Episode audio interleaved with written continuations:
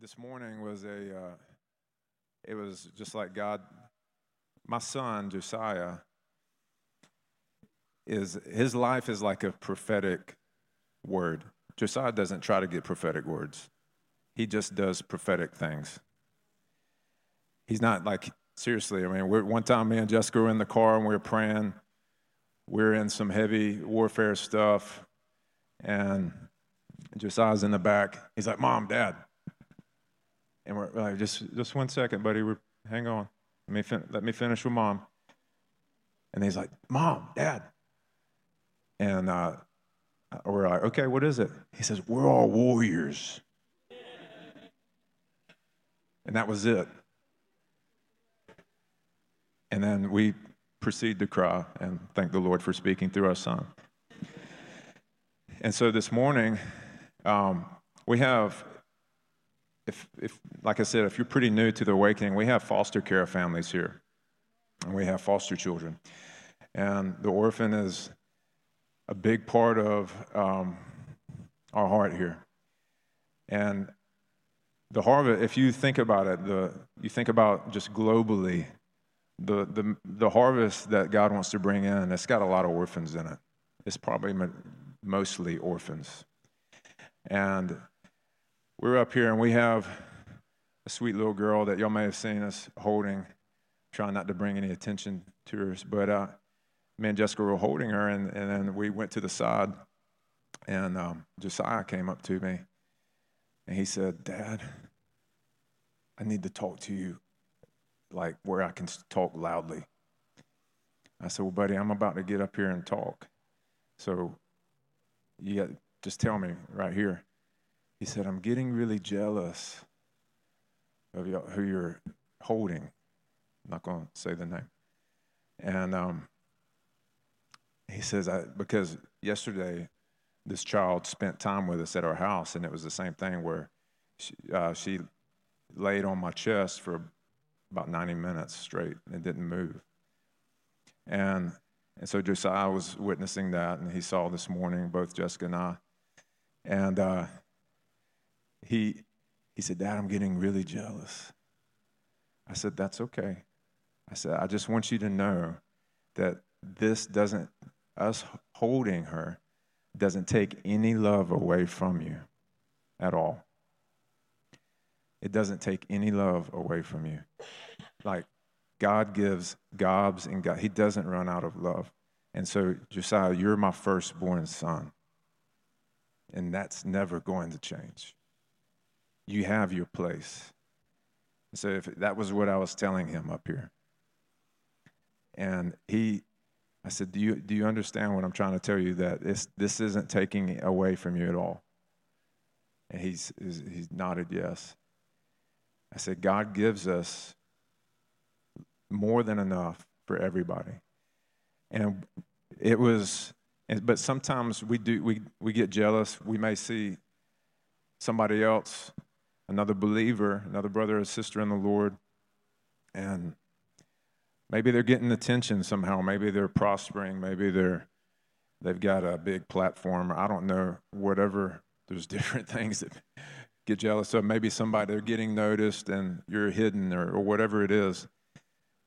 And I just want you to know it's such a, a truth, and it was happening, it happened right before Blake went into the God's love's unconditional, is that there's there's nobody can take your place. And like and there's more than enough love. Like because Kimberly is God's favorite, doesn't mean you're not God's favorite as well. Because he's God. Sometimes that boggles our mind, but he is, it's one of the mysteries of heaven, is that God can have six billion favorites. And it doesn't, the love that God has for Kimberly doesn't take away anything that he has for me. And so when I see somebody else being blessed, or I see somebody else getting attention, or I see somebody else prospering, it doesn't mean that God doesn't have that for me. That's, that's called like a poverty mentality or orphan mentality when you think that God's only got so much. He's, on, he's like, I've only got 10 biscuits, and there's a hundred of you. So I got I'm, I'm giving 10 to my favorite ones. No, he's like, I've got a million biscuits. When those run out, I just make a million more for a 100 people. So he's just, he's got bread in the oven all the time. That's the manna. It came down every day, didn't it? And so he, he doesn't run out of bread. He doesn't run out of love. He doesn't pull back his love. And uh, I was even singing that this morning as, as Blake was, was leading us. It's like, Lord, you don't pull back your love. He doesn't put it on the table and then it's like, well, deal's off. No, he, the deal, he just, he didn't even, it wasn't even dependent upon us when, he, when Jesus went to the cross. That was all self motivated. It wasn't because we struck a deal with God. If you put your son on the cross, we'll give you our lives to you. No, that was his idea. That he was that was what he wanted to do.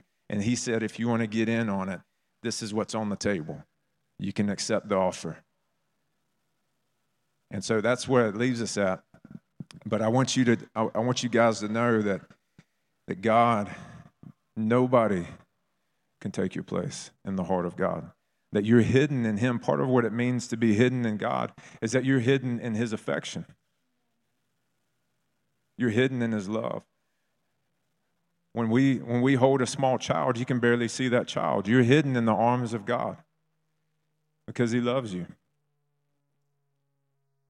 And there's times where He'll ask you to, He'll put you down and ask you to walk on your own. And he's, but it doesn't mean He's not with you, He's holding your hand. But that moment we fall down, we scrape our knee, He picks us back up. But He's teaching us how to grow, He's teaching us how to mature, He's teaching us how to look like Jesus. And he's not, he doesn't get frustrated. Doesn't get frustrated. He's got gobs of patience, he's got gobs of time. Doesn't run out of those either. He's a really, really good father. And like, I, just the patience that he has with us is so much more than we could ever think or imagine. And so during this, I had a message on uh, Thanksgiving, but I don't think we're going to get into that today. But we were having a time of prayer before uh, worship, and uh, the Holy Spirit just quickened this quote to me. That's a, a John Maxwell quote. And he said, If you're not uncomfortable, you're not growing. And it's just the nature of growth. If you're not uncomfortable, you're not growing. And then I felt like the Holy Spirit said, I'm, I'm releasing HGGH into the body, right? Your body, just like the awakening right now. Now, how many, how many of you know what HGH is? Human growth hormone. All right? So, you have that naturally in your body. Some people add extra and they get really big muscularly and, and all that. So it's, it's, it's a type of you know, performance enhancing drug, but it's HGH, human growth hormone.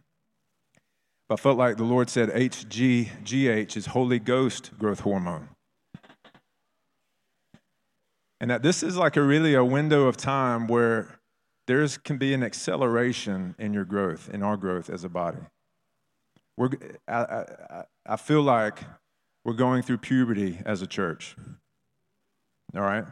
And so, what does, so I wrote some notes on puberty. No, I'm just, uh, well, I really did, but. So I saw, this is what kind of what I saw. I saw us going through puberty, and there's a lot of awkwardness. All right? My son, bless his heart, I use him for sermon illustrations all the time, but he's, he's got a couple of hairs sprouting under his arm. Always, I'm looking in the back, just like, is, is he here? And, and but, um, and then we were wrestling the other day, and, you know, I was like in his face, and, you know, we, we act like we're destroying each other and everything. And I got real close, and I was like, what is that? I said, hold still. I just held his chin. He's got like little, uh, you know, the little peach fuzz mustache. That little peach fuzz mustache is getting dark. And I went, what? So what? He's like, what is it? I was like, you've, you've got a little peach fuzz mustache. I said, Let me see your underarms. So he held it up, and I looked under there, two legitimate black hairs. I said, Let me see your other underarm. One legitimate black hair. I said, and I was like, You're 11 and a half. I was a late bloomer, so this is, I'm still like in shock about this. And I said, I was like, You got any hair anywhere else? He's like, No.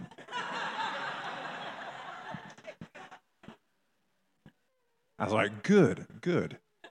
We need to slow it down. I'm not quite ready. He says, I'm not showing you either, Dad. I said, I didn't ask you to show me, okay?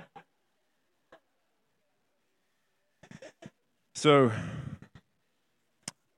there's a special reward in heaven for Josiah for being in this crosshairs of his dad. Um, when you go through puberty, things get imbalanced.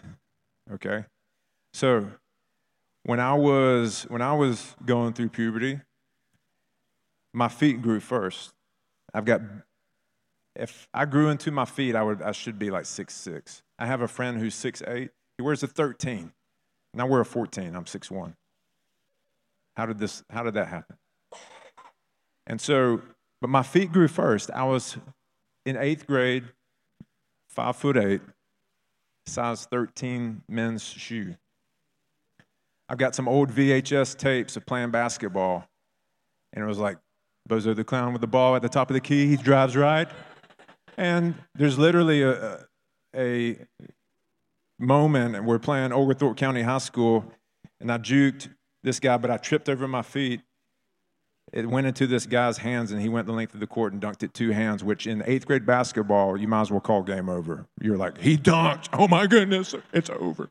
And so we uh, so I was I was awkward, and then ninth grade. So your arms and your legs start growing. Your torso still got like the eight year old torso, but you got 12, 13 year old arms and legs.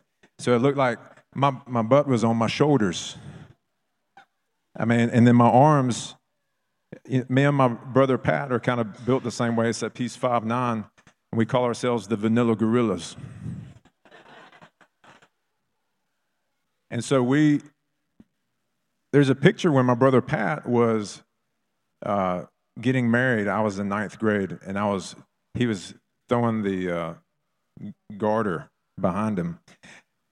While I, while I was I was lined up to try to catch the garter in ninth grade, I don't know, but I was there,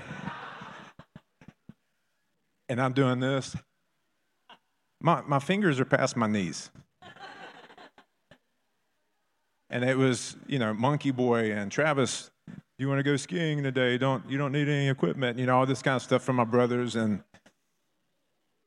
But there's there is like a, an awkward awkwardness to puberty. There's an awkwardness to growing, and these growing when you have accelerated growth, things grow really fast before you even know how to use them, and so. Um, but God sees this this time. He sees it as beautiful and critical in, a very important window of time. He sees the awkwardness. He sees the, the beauty. He sees it as beautiful. I mean, I, I just, you guys do not vow to try not to be like your dad because Josiah, again, my poor son, he's, he's just first. That's all it is, is he's going through puberty first. And, and um, you know, I was standing over and I looked and, you know, he's, he's getting all these like pimples on his nose and stuff like that. And I'm, I'm just not used to seeing that, so I'll do this. What is that? And he's just like, Dad, what are you doing? I was like, okay, that's. I just am not used to. That's fine. It's it's a pimple. I'm cool with that. I'm just not used to seeing that. And so, but God, you know, we we look back on our photos and we see awkwardness, we see gangliness, and maybe we didn't think we were real attractive, but God sees it as really a beautiful time.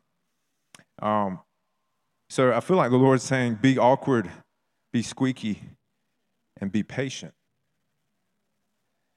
Be awkward, be squeaky, and be patient. And what I mean by patient is, again, I'm going to just tell you my story of middle school. I had my best friend in, in middle school was a guy named Parker. And me and Parker, we'd spend the, we'd spend the night at each other's house. And we were talking, we were in sixth grade. And we were daydreaming about what life was going to be like in seventh grade. We're like, man, it's like when in seventh grade, I'm going to be like about probably about six one, and then I'm going to have hair in my arms, and I'm going to just be like stronger. I'm probably going to be able to bench about 185 by then. Man, we didn't, and I didn't have like one sign of puberty yet. And, and so there's already guys in school who are hitting puberty and girls in school, you know, and you're in the PE locker rooms, you're like, what's happening to that guy over there? Oh my gosh. Why is Brett? He's a man. What happened to Brett? Anyway, so, but I wasn't one of those guys. And so seventh grade rolls around. I still don't have any hair in my arms. I'm not six one. I'm like five six. So what? I was like, okay, maybe eighth grade. Eighth grade, five eight. Maybe a sprout under the arms. Ninth grade, five ten. Finally, I didn't get I didn't get six one until I'm a junior in high school. And so what, what started in sixth grade, like, man, I'm going through puberty. Wow. And my mom was so sweet. She, you know, I would be growing and in that awkward stage, and she'd, uh, we'd be at the grocery store, and she'd run into one of her friends. She's like, wow, Travis, wow, look at, look at him, Diane. She's like, he's going through his growth spurt. He's just in a growth spurt right now. That was the, the kind Southern lady like way of saying he's full blown puberty. And um, so you have to be patient in these growing pains.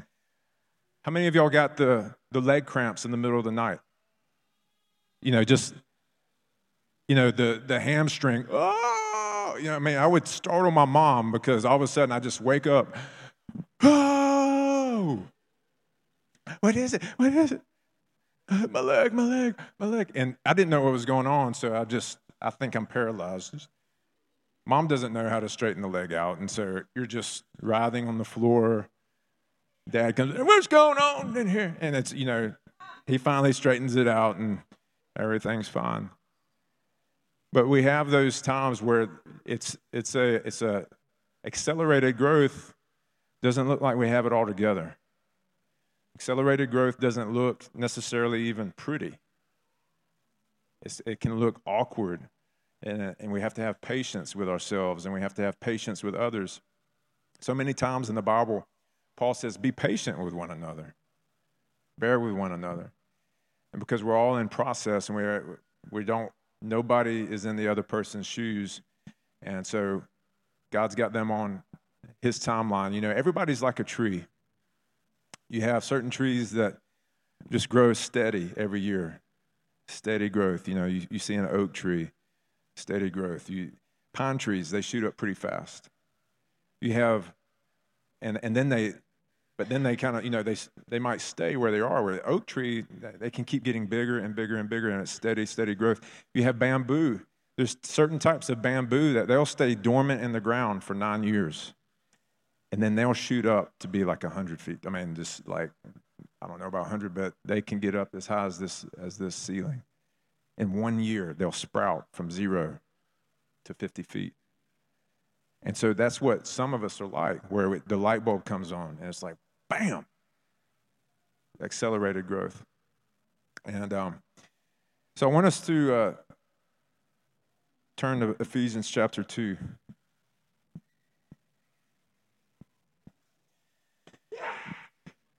Bless you.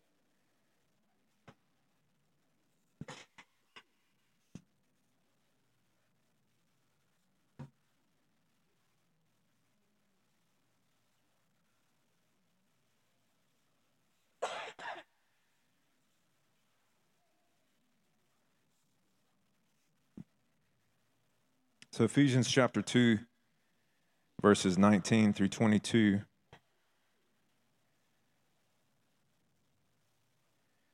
Says, So then, you are no longer strangers and aliens, but you are fellow citizens with the saints and are of God's household, having been built upon the foundation of the apostles and prophets, Christ Jesus himself being the cornerstone, in whom the whole building, being fitted together, is growing into a holy temple in the Lord, in whom you also are being built together into a dwelling of God.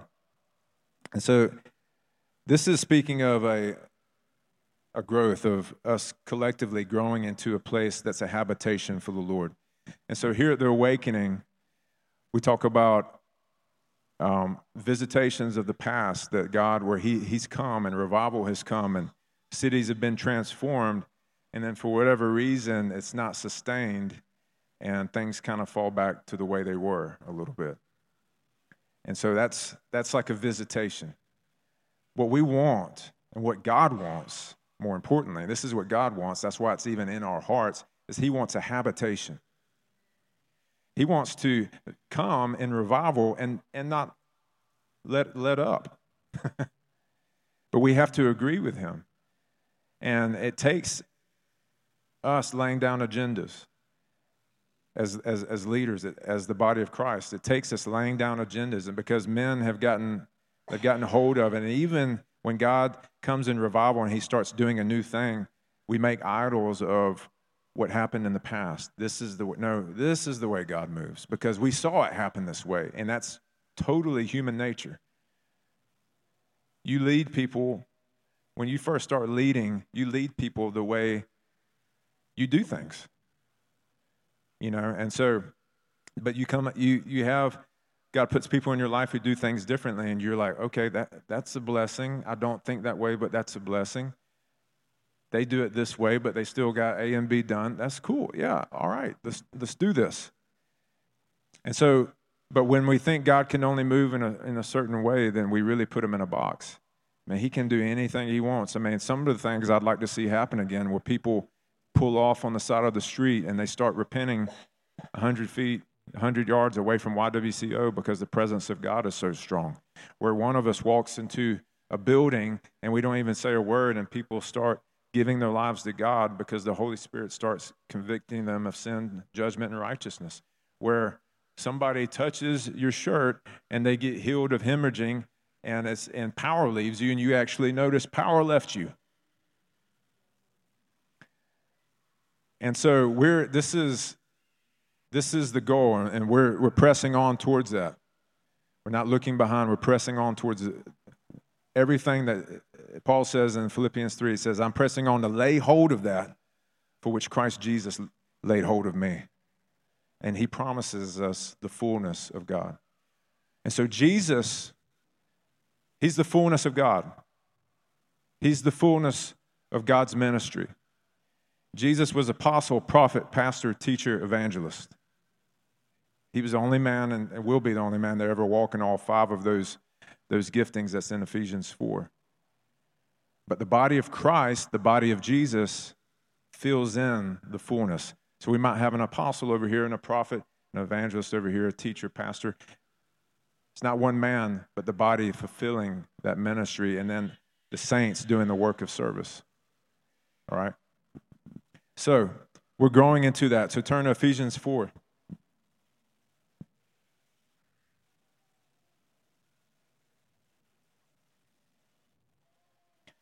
It talks about the apostles, the prophets, evangelists, pastors, and teachers. Their job is to equip the saints. They have a grace on their life to equip the saints for the work of service, to the building up of the body of Christ until we all attain to the unity of the faith and the knowledge of the Son of God to a mature man. A mature man to the measure of the stature or the fullness which belongs to the fullness of Christ. As a result, we're no longer children tossed here and there by waves and carried about by every wind of doctrine, by the trickery of men, by craftiness and deceitful scheming.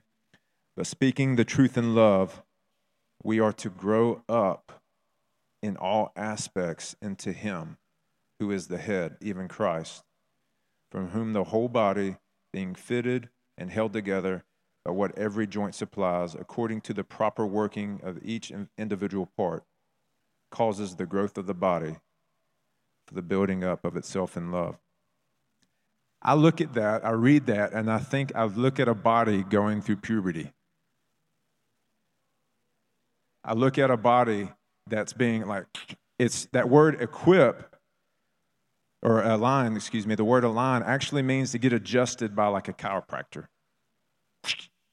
We're out of place.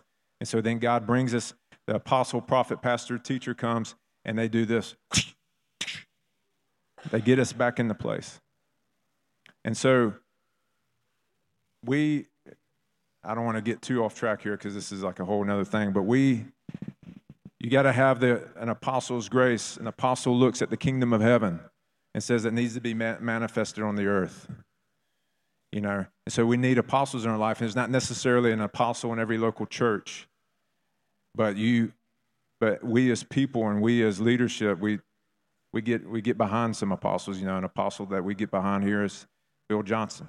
Doesn't mean that you even necessarily agree with everything that they ever say, but you you believe and uh, the ministry of that man is an influence on our church. Okay, um, prophets. You know, you have pe- prophetic people come, and Jesus said, when you receive a prophet, you get a prophet's reward. When you receive an evangelist, he didn't say this, but what he, he's implying is you, you receive an evangelist, you receive an evangelist reward. You receive a teacher, you get a teacher's reward.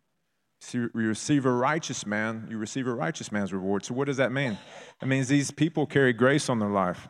And so, when a Chris Street, Overstreet or Todd White comes who, are, who operate as evangelists and they come and they share, you get covered in this grace that's on their life, and you feel like you can go out and do what they do. Am I right?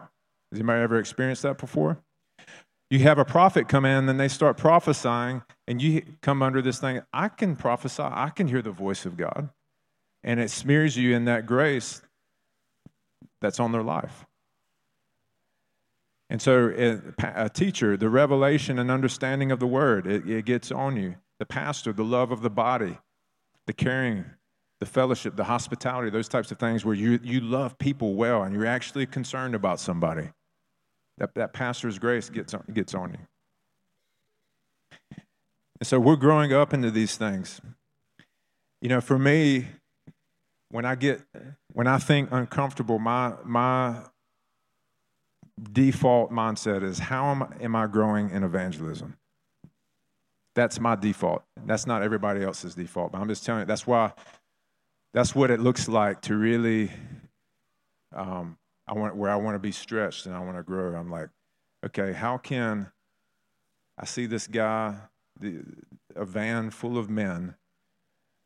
I saw it this morning, and I just, there was something where I was like, God, I want to come to a place where I can get a word of knowledge for each and every one of those men. Six men in a van, they're going to work. And I want to get a word of knowledge for each one of those men because I want them to know you. Or, or give me a prophetic word, or just even give me more boldness to just say, hey guys, just wanted you to know before you go to work, Jesus loves you. Help me even think quicker, Lord. Sometimes I don't think of that until I'm out of the situation. But Lord, give me the ability to even get your words. And sometimes we don't get the words until we actually just stand in front of them. this is where the awkwardness of puberty comes in where you're like, you know, you know, I remember asking a girl to, to the dance in middle school. I was like, "Hey, you, you, know, where you, you, you going to the dance? You want to go with me?" All right. Okay, my mom will pick you up at six thirty. All right, I'll see you there. Then we go to the dance. I don't even hang out with her. I'm just eating Cool Ranch Doritos, which is like the worst thing you could ever eat when you dance with somebody. I'm just over by a snack bar. I'm just eating like with my buddies, like eating Cool Ranch Doritos. Man, they're playing Love Bites about Def Leppard. Man, should I do slow dance? Should I slow dance? I don't know. I'm gonna eat some more Doritos. Oh man, they're playing. Uh, they're playing New Kids. I don't like New Kids. All the girls think they're they're cute. I don't like New Kids. I'm not dancing to New Kids. Now that's what I'm doing at the middle school dance. It's awkward, you know. I'm just I'm not I'm I'm not sure of myself. That's the main reason because I'm a middle school kid. I'm growing. I've got all these different things happening in my life and in my body. And I'm not just not quite sure of myself. And so part of the thing is, is we're not, I'm not going to know what happens with a van full of six guys going to work until I go over there and give it a whirl. That's the growth pains, where they're like, "Nah, man, I'm good. I don't have a, I don't have anything wrong in my leg." All right. Has anybody ever told you Jesus loves you? Yeah, man, I know Jesus. Awesome.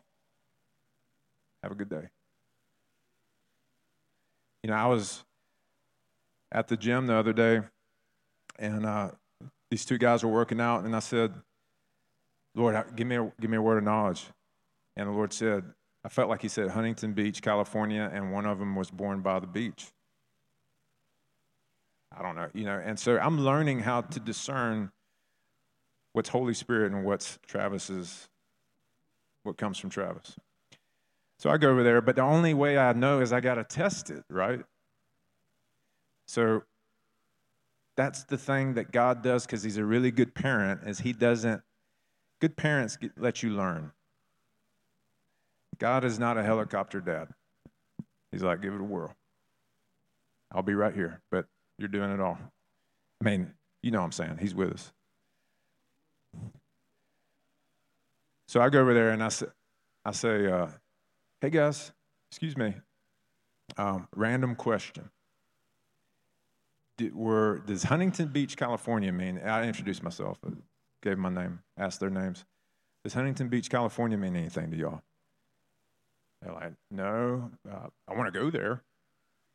I was like, yeah, not really what I was looking for. I said, but um, were any of you born near the beach? And then one of the guys said, I was born in uh, Cape Town, South Africa.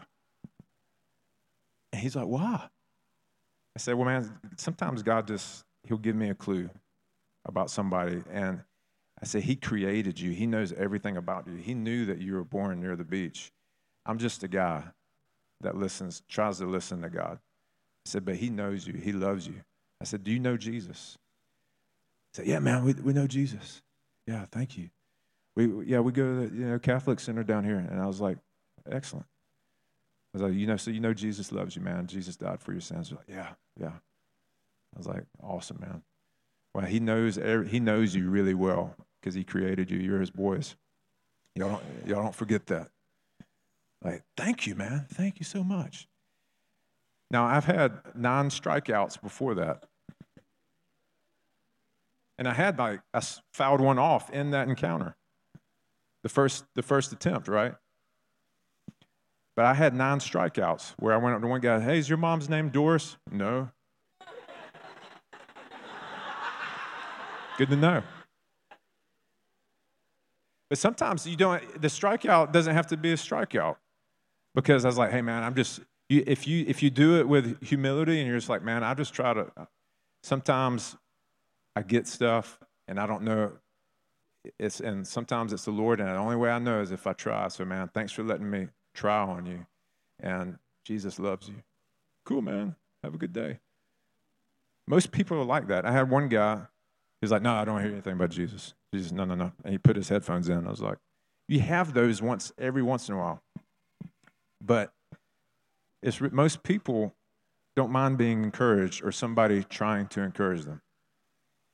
And the thing is, is like, I want us as a church to get to the place where we actually believe, we have faith that if I just, that somebody can get saved simply off saying, telling them Jesus loves you because that's the gospel. It is the gospel in three words. Jesus loves you. Romans 1:16. I'm not ashamed of the gospel, for it is the power of God unto salvation. So three words, the gospel, Jesus loves you. It's the power of God in those three words. It's not your words, it's the gospel. And so we come and we're like, Maybe you've had 15 people you've said, Jesus, hey man, Jesus loves you. And they're like, okay. They're acting different. I can't tell you, you do not know what that's doing. I, I did that to people. I did that to people when I was in college. I'd be walking downtown, going to a bar, and somebody would be sharing the gospel. Hey man, do you know Jesus? Yeah, man, I, I grew up in church. Why are you going to a bar? You know, they, they, even were a little religious. about they had no idea they were assuming a lot of things about my life. I didn't like that feeling, but even those guys God used because he's so big. Because I knew he it arrested. I was like, I need to surrender. I don't want to, but I need to. I knew that. That's what my heart was telling me. And so you have somebody shrug their shoulders like, Jesus loves you. When you, re- when you share the gospel, you release the hound of heaven on them, the Holy Ghost. And he, he will use that seed. All right, y'all turn to Colossians chapter 2.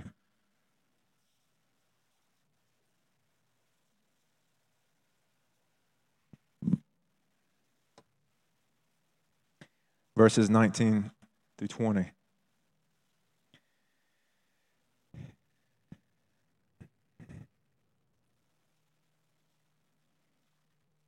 it says that in verse 19, we're being, we're holding, not holding fast. Excuse me. Let me go up to 18. Let no one keep defrauding you of your prize by delighting in self abasement and the worship of angels, taking his stand on visions he has seen. This is what happened to uh, Joseph Smith and the Mormons. He took a stand on a vision he had seen, and it became a whole different false doctrine that a false religion was birthed out of. Inflated without cause by his fleshly mind, verse 19, and not holding fast to the head, from whom the entire body being supplied and held together by the joints and ligaments grows with a growth which is from God. So it's talking about people who are not following the Lord, that they don't hold to him and they don't grow. Okay? If verse 20, if you have died with Christ to the elementary principles of the world, why, as if you are living in the world, do you submit yourself to decrees such as do not handle, do not taste, do not touch? And so God's calling us to, to, to rouse up out of elementary things. This is part of puberty. You're getting into middle school. We all are. We're growing. Some of you are in high school, some of you are in college, some of us are in elementary school. But God's, either way, there is a, Holy Ghost growth hormone for whatever stage you're at if you want to grow. You just got to take the injection. You got you got to squeeze the needle. All right? And it's simply by asking him. You just got to say, "Holy Ghost, let me give me accelerated growth." It talks about acceleration in one of the minor prophets. I'm thinking Malachi. Where does it says the, the plowman would overtake the reaper? Anybody remember that? It's, it's in the Bible. I know that. But it says the, plow, the plowman will overtake the reaper. So what it, it means there's so much harvest going on that like the guys, I mean, just imagine this scene. There's a guy with a plow and the guy's like, he's swinging. He's like, dude, I'm not finished yet. He's like, I'm coming, man. I can't stop.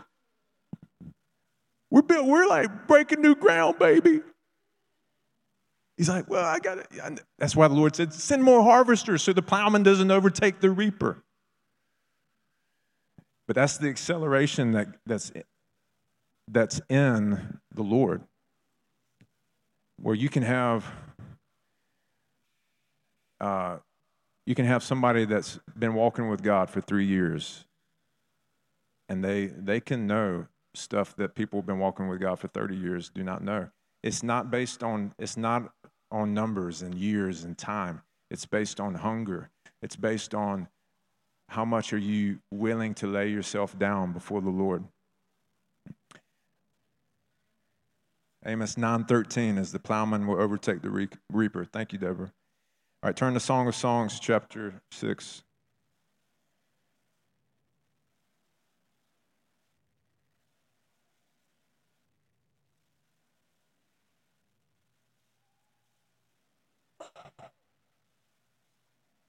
So, this is the bridegroom speaking. This is Jesus speaking to his bride, which is me and you. The whole body.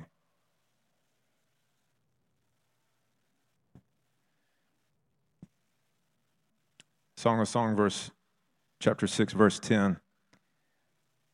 Jesus says, Who is this that grows like the dawn, as beautiful as the full moon? As pure as the sun, as awesome as an army with banners. He sees a bride with combat boots on, essentially. He sees a, a bride in a beautiful dress holding banners ready to go into war because they carry the light of God. How many of y'all have seen uh, Lord of the Rings, the Twin Towers? All right, that's the second one. I don't know why they do it. They, you know, they do the first, the last three movies first, and then do the first three movies last. But this is the Twin Towers. You'll remember that battle scene where Gandalf, he's now the White Wizard, and he goes down the mountain and he shines this light on the on the enemy horde of demon guys, orcs. And when the light hits them, they just like ah, you know, they can't even they can't see. They're blinded by the light, and that was that was how they fought. That's how they entered into the war, and that's how that's how we go. We go into the we go into the fight with this light that pen, that darkness has to flee. It's not even really a fight. The key is us believing that we have that light in us. In uh, Proverbs, it says, Open your eyes. It's right here. It says, Do not love sleep or you will become poor. Open your eyes and you will be satisfied with food. So it's saying you can be satisfied with food if you simply open your eyes. What does that mean? Open your eyes and you will be satisfied with food. God's saying in that there is an absolute feast before us in Jesus Christ. The key is believing that it's there, actually having eyes to see. And it takes Holy Spirit eyes to see what everything is laid before you in Jesus Christ. You have the same inheritance as Jesus, you're co heirs with Him. And it says, Him who did not spare his own son, how much more will he not give us all things? Anything you need for life and godliness, he wants you to have it. And it's available. It's on. But sometimes we're like, where is the food? Ah. It's like, oh, just open your eyes, open your eyes. No, I want somebody to put it in my mouth.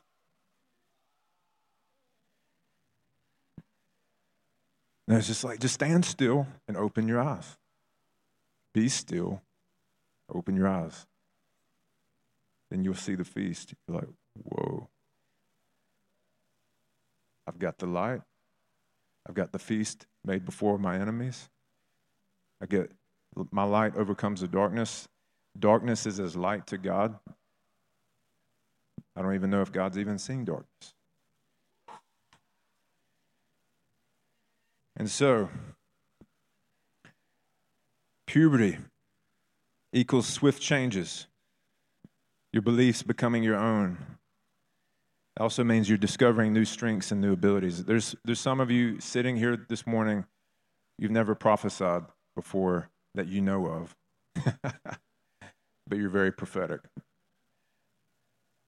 I've told, I tell people, I was like, they're like, I've never prophesied. I was like, you ever, has ever, God ever laid on your heart a scripture for somebody?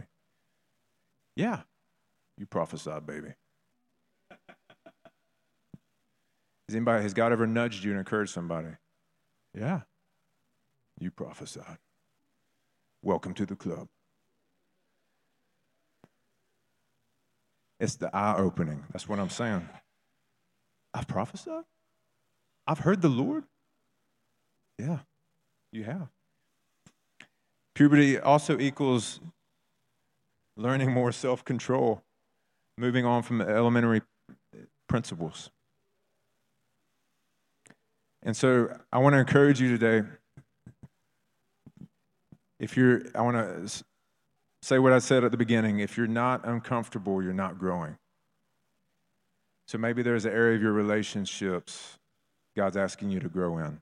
Maybe that's what you think of. Like, what, when you think of growing, what pops into your mind? Like, what's the first thing that pops into your mind? I told you what mine is, is like, how can I, sh- I want to share the gospel in a more effective way or a more powerful way, whatever it is, more abundantly.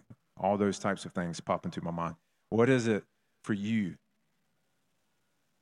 When you when you, you think of like, I want to grow, what is What is that? Is that in your, it could be just your relationship with the Lord, which is everything else is going to blossom out of that. So that's the most important thing. If you, that's an amazing goal.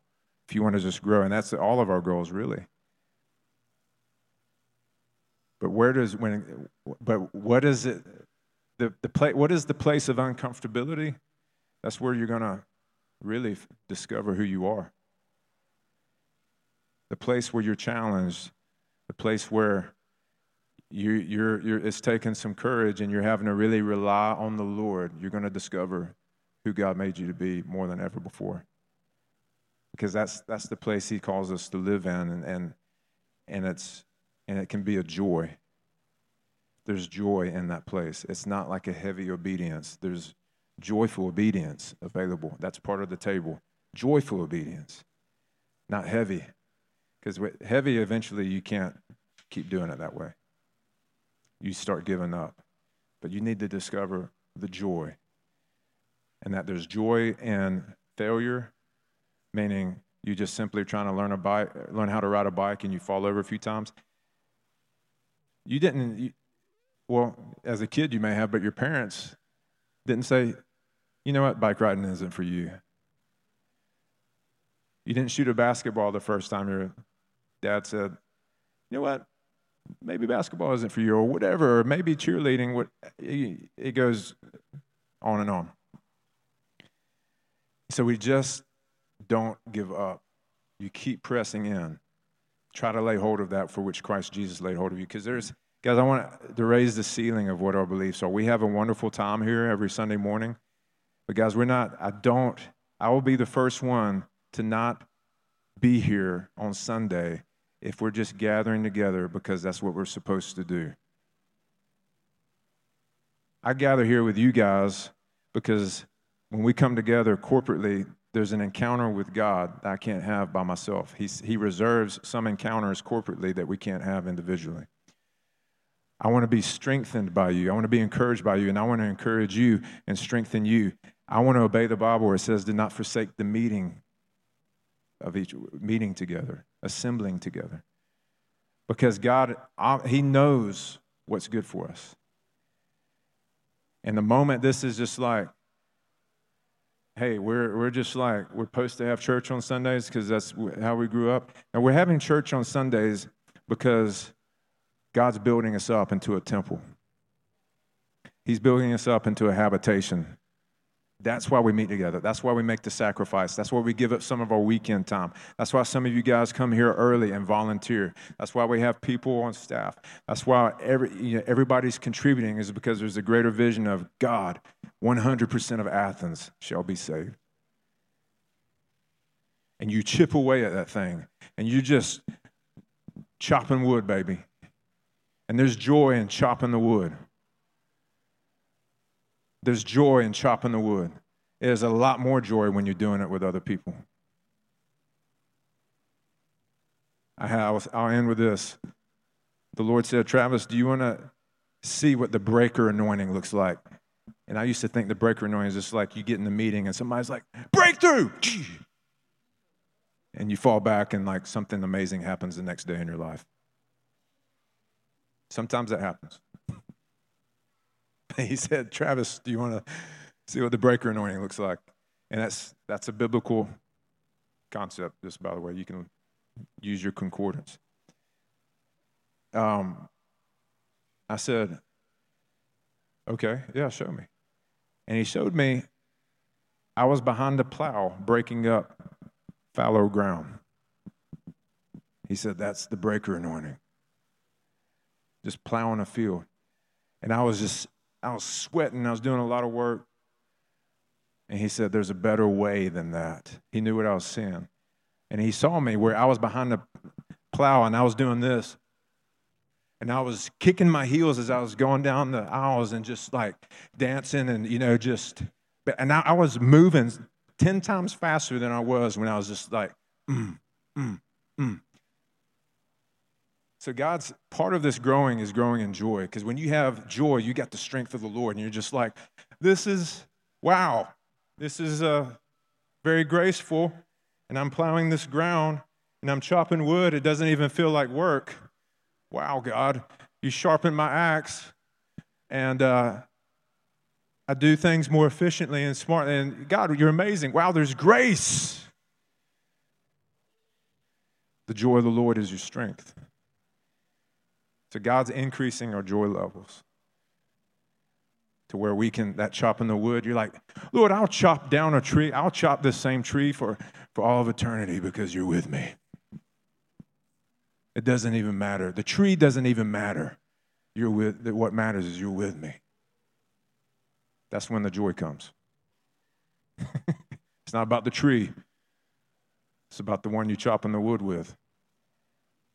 All right, y'all stand up.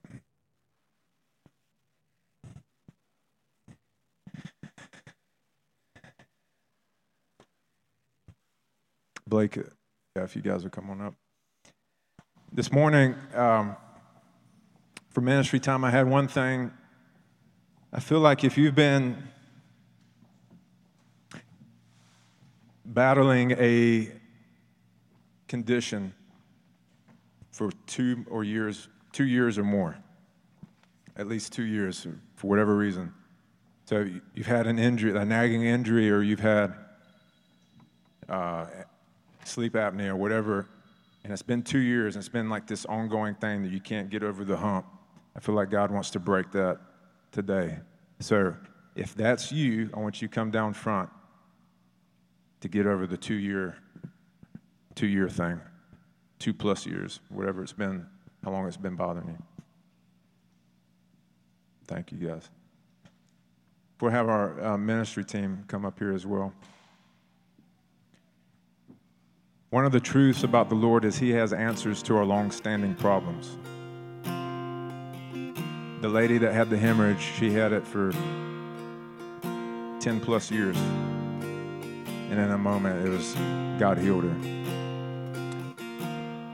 So if you guys, you come down front, you any anybody else, this come down. If you've had something you've been battling for two years or more, I've got it. I've got a nagging plantar fasciitis that's been plus two years. I'm believing the Lord for.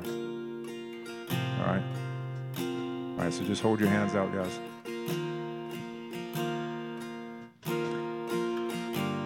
ministry team, y'all can just go around and start praying. Lord, we just we thank you that you have answers to long-standing problems. Lord, you can you can bring breakthrough in the moment where we're we're pushing and we're pushing and pushing, Lord. We're chopping down that tree, we're chopping it down, and then at one last stroke, the tree falls. And so, Lord, we just declare it right now. The tree falls in the name of Jesus. Lord, the voice of the Lord breaks the cedars of Lebanon those things that seem powerful and tower over us and have been casting a bad shadow over us, Lord, we tear those things down right now in Jesus' name. That, that we no longer that live in the shadow of those things, but we live in the shadow of the Almighty. Right now, in Jesus' name, just declare those things, those afflictions are broken right now in the name of Jesus. They are broken right now. So if you're down here I want you to speak to that thing that you've been battling and command and speak to it and say, You, plantar fasciitis, you are broken in Jesus' name. Whatever your condition is, you speak to it and agree with the Lord.